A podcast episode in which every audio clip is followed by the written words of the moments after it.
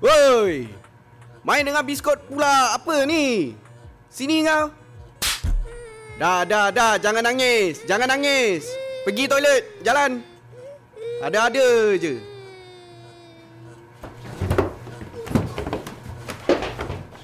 Eh, alamak. Apa tu?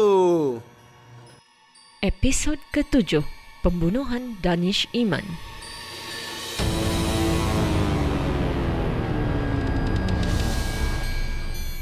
Diari Mahkamah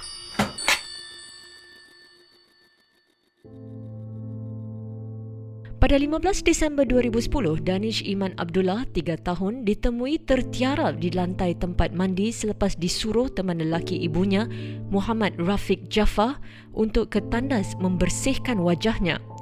Apa yang sebenarnya berlaku pada hari itu? Saya editor podcast Syahidah Sarhid dan dalam episod kali ini kita ikuti kes pembunuhan Danish Iman.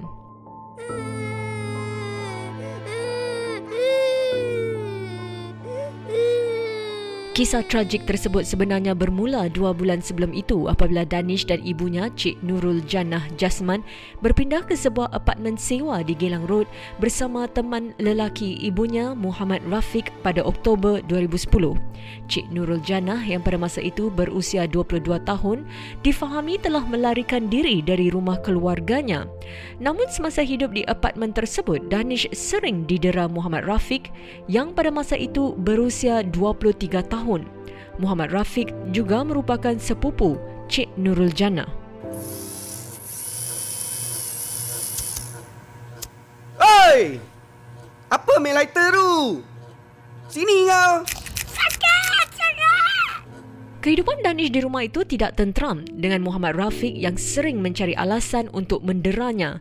Dalam satu kejadian, Muhammad Rafiq sedang bermain kereta kawalan jauh dengan anak kecil itu di apartmen tersebut sekitar awal Disember 2010 apabila Danish ternampak pemetik api di lantai. Setelah beberapa kali cuba menyalakannya, Muhammad Rafiq dikatakan meletakkan pemetik api yang panas itu pada dada dan kaki Danish. Muhammad Rafiq juga dikatakan merotan Danish dengan penyangkut baju plastik beberapa kali setelah mendapati ada najis di punggungnya yang tidak memakai lampin ketika duduk di lantai. Namun peristiwa paling hitam berlaku pada petang 15 Disember 2010. Ketika itu, ibu Danish, Cik Nurul Jannah, tiada di apartmen tersebut. Sedang dia bermain permainan konsol video pada petang itu, Muhammad Rafiq terlihat Danish bermain dengan biskut di lantai. Dia memarahi anak kecil itu dan menampar mukanya beberapa kali sehingga kepala Danish terhentak ke dinding dan bibirnya berdarah. Muhammad Rafiq mengangkatnya dan menyuruh Danish ke tandas membersihkan dirinya sebelum menyambung semula permainan videonya itu. Selang beberapa minit selepas itu, dia terdengar bunyi benda terjatuh di tandas. Eh, Apabila Muhammad Rafiq tiba di tandas, dia menemui Danish tertiarap di lantai tempat mandi itu. Hello. Eh, eh, eh, Danish, Danish tak bangun lah. Kenapa ni? Hah?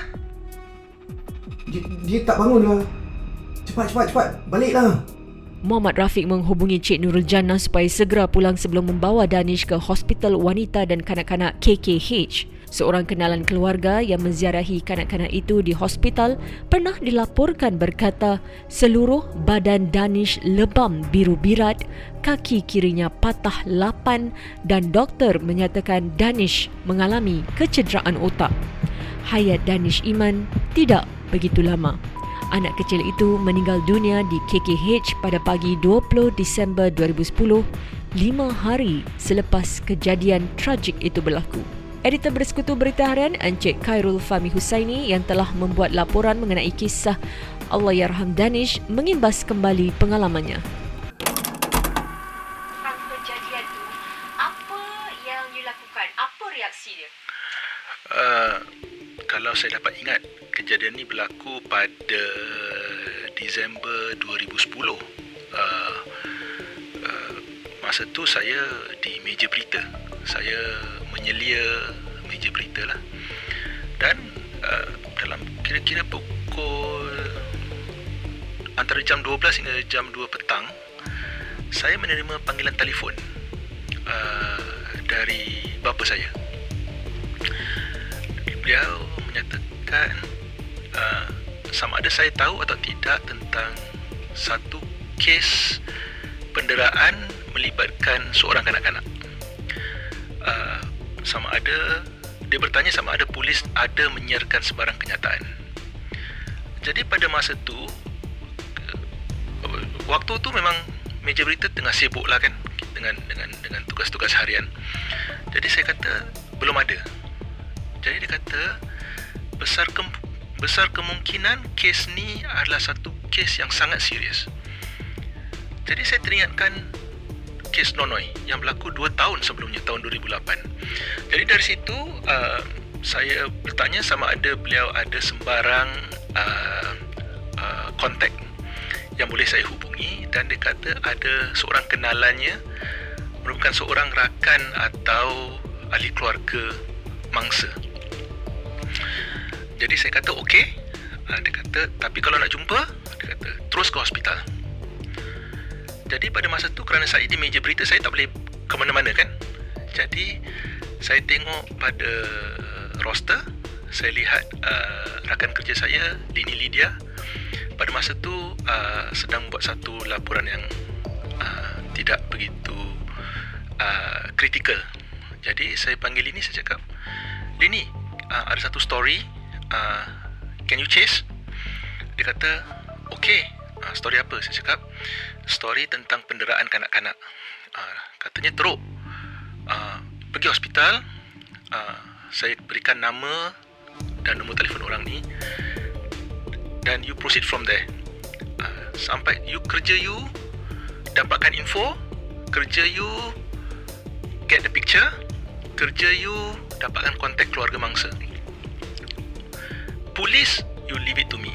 Saya cakap, uh, tentang polis, you serahkan pada saya. Q is I wait I will wait for your call. Saya cakap dengan dia. Dia kata okay. Jadi Lini pergi. Jadi Lini pergi uh, Dalam masa satu jam begitu Lini call. Lini kata case positif. Confirm.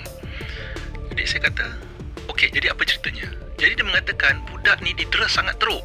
Sampai patah lapan Sebahagian anggota badan dia. Patah Saya kata ha? Ya betul Kata betul Encik Khairul Fahmi turut memberi gambaran terhadap keadaan keluarga tersebut. Uh, antara perkara uh, yang saya ingat dinyatakan oleh pemilik rumah tu uh, mengatakan bahawa pasangan ini dia tidak ada duit nak bayar setiap bulan. Sewa rumah tu dia tak ada bayar, tak ada duit nak bayar setiap bulan. Dia boleh bayar hari-hari. Dan pada masa tu pun mereka tak mampu nak bayar hari-hari. Selalunya tertangguh. Jadi dari situ kita boleh melihat bahawa pasangan ni pasangan yang tidak punya uh, wang yang cukup. Uh, dan kita, pada masa pada masa tu saya dan Lini mula beranggapan mereka ini uh, sememangnya bermasalah. Dan mereka ini sebenarnya tidak mampu menjaga uh, anak kecil. Kerana mereka sendiri muda, budak yang uh, suspek tu pada masa suspek eh uh, baru usia 23 tahun terlalu muda.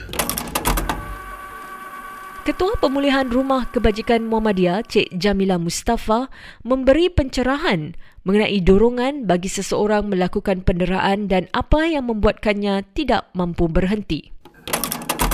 Parents may be feeling more easily triggered by certain behavior their children are showing.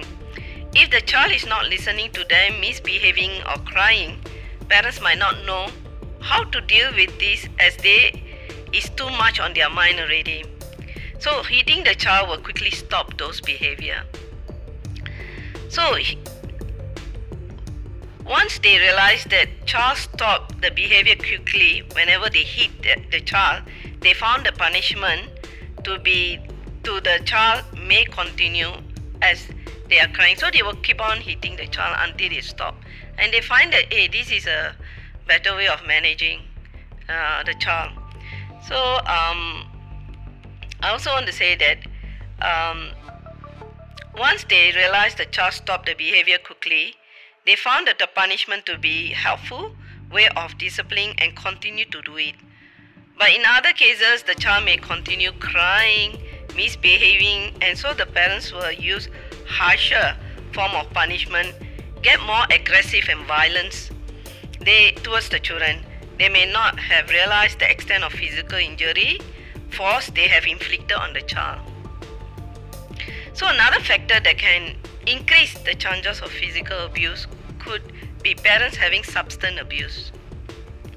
Substance addiction, they may be under the influence of alcohol, drug, and this could make them more emotionally reactive and act out. When they are angry and annoyed, especially when they are angry and annoyed, they may not be thinking as logical as they usually do and act out even more harshly towards the child. Dalam bahagian kedua episod ini, kami akan meninjau keadaan rumah Nurul Jannah dan Muhammad Rafiq semasa wartawan ke sana selepas kes itu dilaporkan.